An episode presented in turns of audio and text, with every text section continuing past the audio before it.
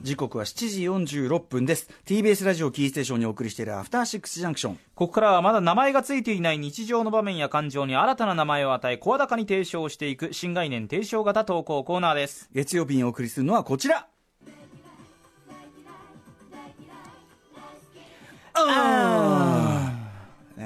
ということですよ。もうはいそういうことですね。そういうことですよ、うん、あるあるありますね。あるそういうことあるあるあるあるあるある。それが人間だものってことですよね。大嫌いだったものがね、後ほど好きになってしまう。まあ大嫌いだからその強い感情を抱いてる時点でもう好きのもう一歩手前なんですよね。まあ確かにね、意識しちゃってますからね。どうでもええわみたいな、ダ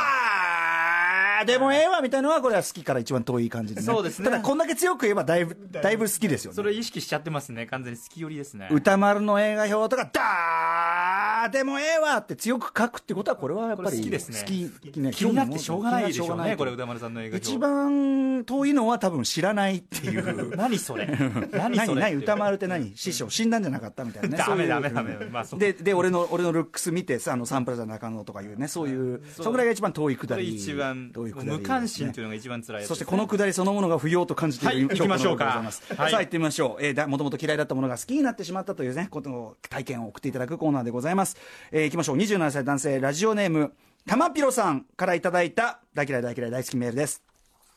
僕の大嫌い大好きはチーズです。チーズはね、チーズか。小さい頃は大好きだったチーズですが、チーズ嫌いの兄の真似をしてチーズは嫌いと言っているうちに本当に嫌いになってしまいました弟というものは兄の真似をしたがるものなのです。姉はチーズ好きでしたが、兄と姉なら当然権力が上の兄につきます。そうなの。だからお姉さんがチーズ好きって言ってると、うっせえブス、一人でチーズ食ってるブス、死ねえひどい、喧嘩するほど仲の良い師弟でした本当かよ。そうやってストイックに自分を追い込み、チーズ嫌いという暗示をかけてまで一度は大嫌いになったチーズ。確か小学校高学年ぐらいの頃、ある時兄がピザとかの溶けてるチーズはむしろ好きだと言ってるのを聞き、僕は膝から崩れ落ちました。お前がチーズが嫌いだって言うからこっちは真似して本当にチーズ嫌いになったってのにの、溶けてるチーズはむしろ好きとかすらないぜあんちゃんよとムカつきましたが、よく考えたらピザの伸びるむちゃむちゃした美味しいやつはチーズでしたということで、ああ、その日から僕の中で溶けてるチーズは解禁になり、お酒が飲める頃にはおつまみとして固形のチーズも食べられるようになりました。お姉ちゃん、チーズを裏切ったのは僕の方なのに、チーズの肩を持ったあなたをあんなにブスとか死ねとか言ってごめんなさいお兄さん、あなたのせいで僕とチーズは余計な遠回りをすることになりましたねというねあ、親子、兄弟パワーバランスは僕一人っ子なんでちょっと分かんないとこもあるんですが、熊崎君は僕姉と僕弟だったので、やっぱりそのお姉さんとそういう好き嫌いの思考を一致させようとかそういうのありますか？いや、そこまではなかったですけど、大体この階級的にはやっぱり姉が強くて、僕男なんですけど、それこそ姉の、まあ、なんかお下がりとかもらったりとかっていうのあったりしたんで、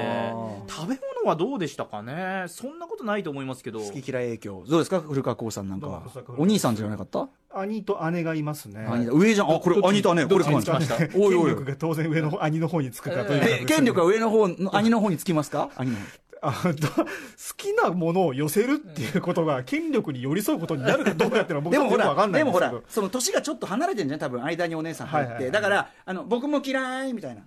それ可愛い感じよ。兄ちゃんが俺チーズ嫌い、僕も可愛いじゃん、その感じはなかったような気がしますが、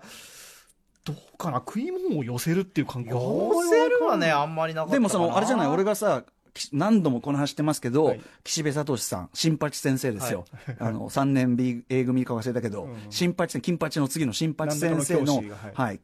岸部さんが、のラジオ聞いてたんですよ当時。したらそのネギが嫌いだっていうの、玉ねぎが、でそれ聞いてるうちに、ああ確かになと思ってネギしばらく嫌いになっちゃったんですよね。歌丸さんちょいちょいその人の好き嫌いに影響される話しますよね。じゃがりこの件です。つまりね、映画表とかですよ。そのああ言われてみればみたいな、その、あの映画ってこういうとこ荒だらけじゃんみたいなこと言われて、ああそうかなんつって、それは十分わかります。言われてみるとそうだ。あれですよね。あなたもその覚えがあると思いますけど、最初から嫌いだったっていうことにしといてみたいな。私が最も勇気ある発言の一つとしてこれ知られてるんですけども、はい、ある映画を見に行ったんです、歌丸さんと、で僕はまんざらでもないと思ったんです。で歌丸さんが僕はまんざらでもないですよねっていうテンションで歌丸さんに話しかけましたら、なんか激怒なさったんですよ、はいはい、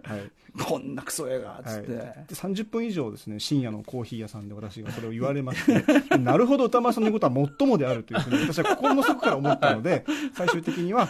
歌丸さんが言ったことを私は最初から思っていたことにしてくれませんかという。本当に悪いことしましたそれは、それはね良くない、これは僕はあのコーナーを、シネマハスラーコーナーごく初期に行われた暴虐って、これは私は今そういった行為は現に慎んでおります、こういうことは。なるほど。いや全くしてませんそれはね。ですから、それは違うんですけども、はい、だから食事でそういうことはないですよ。いやでもだから僕はその岸田さん、TBS、岸田さんと新八先生ので、それに似たことが大人になってからも起こりまして、これはちょっと具体的な商品名ねあげるのはちょっとあれかもしれませんけど、じゃがりこという皆さん大好きなおいしいお菓子ですよ、カリッカリした。今ではだいぶちょっと治ったんで、じゃがりこ結構うまいなと思い始めてますけど、じゃがりこうまいっつってうまいうまいっつってじゃがりこを食ってたわけで、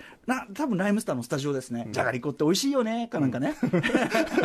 大人の会話としてはちょっとおかしいけど、じゃがりこっておいしいよねなんてことを言ったら、DJ ジンがですね、あまり DJ ジンはですねそういうところで強い主張をする男ではないんですが、珍しく声を荒げたとまでは言いませんけども、珍しく語調強めにですね、俺は嫌いだなと。なぜならじゃがりこというのはじゃがいものえぐみの部分を強調していることによって本当のじゃがいもを食べてる感をね強調しているに過ぎず、要するにじゃがいものあんまり良くない部分が強調されているように自分には感じるということを、こんな理路整然とではなくすごく DJ 人っぽいぼんやりした表現で言いました。でそれは私独自のやはりこの大変なこう聞き力、読み取り力、はい、共感力ですね。感受性でね、感受性で、あ、DJG の言うことを一個一個こう咀嚼してこうね、咀嚼して区切ってた結果、はい、なるほど。勝てんで、なるほどと思って一口じゃがいもを口に含んでみると、あら不思議、苦味やら何やらそこしか気にならない苦味えぐみもじゃがいものそういうこうじゃがいも的な確かに特徴をデフォルメして、うわこれうわそうだね、悪い面、うん、ため食えたもんじゃねえ。じゃがりこ嫌いになっちゃった、しばらくね。今はもう大丈夫です、治ってきたってことね。美味しいねじゃがりこ、美味しい。食い物にそういうことって起こらないですね。共感力影響を受けやすいっていうことなんですか。そうかもしれませんね。だから俺は朝の占い、テレビでやってる占いとかもうバチーンって消しますもんね。だから見ちゃったら影響受けるから、影響されちゃうから。だってさ、今日一日の始まりに今日の最低運勢とかを、しかもね、それはダメじゃん。俺ね、占いはやってもいいけど脅しだけは絶対ダメだっていうのが俺の持論なのね。脅しをやるやつだけは許さんと。なるほど。占い全般はまだね、それで楽しいエンターテインメントしはよかろうと、脅しは許さん。朝っぱらから公共の脅し的な脅しあるわ。今日の1位とさ、その最低だけ開けといてさ、1位はなんとかということは今日のなんとか双子じゃで、なんかなんとかに気をつけましょうって言わずもがなのさ、なんか信号は手挙げて渡りましょうみたいな、その言わずもがなこと言って、ラッキーカラーは黄色、3個だボケやな。あおかおら。今日の黄色じゃ身につけたらどんだけ助かるんじゃボケやこれ。あ？1位だけ発表するならいいんですかね。確かにね、でも12位はある程度こう対応策を教えてくれるけど、11位とかは別に何もなく済まされちゃうから、11位が一番不幸っていう説がありますよね。そうか、対応策もなく単にこうすればなんとかなるよって12位は教えてくれるんですよ。そうか、一番下、そうか、救済策が来る。下から2番目だけって。下から2番目も何も言ってくれないです。あれだね、社会福祉が届ききらないそうみたいな。こっから先は失業保険もらえるけど俺はもらえないみたいな、そういうやつだ。一番痛いんですよ11位。いやとにかく、いやだから順位やめろや、順位。人の人生にそんなさ、こうや不幸にね、自虐の歌でも言ってましたよ、こうや不幸をねそうやって測るのやめようと。等しく人生には意味があるって書いてました。そうですよ。それに反してるじゃないですか。じゃがりこの話からね、チーズの話。ちなみにチーズは美味しいですけども、私はそのチーズの匂いが手にバッチリついた状態というのは大変好みません。だからピザ食うじゃん、チーズとか指とかさ、口の周りとかに匂いつくじゃん、あれはもうク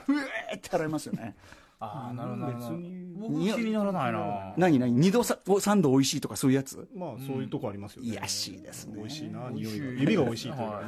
指がおいしい、あとね、あと島尾さんのゲップがまたおいしい、2度おいし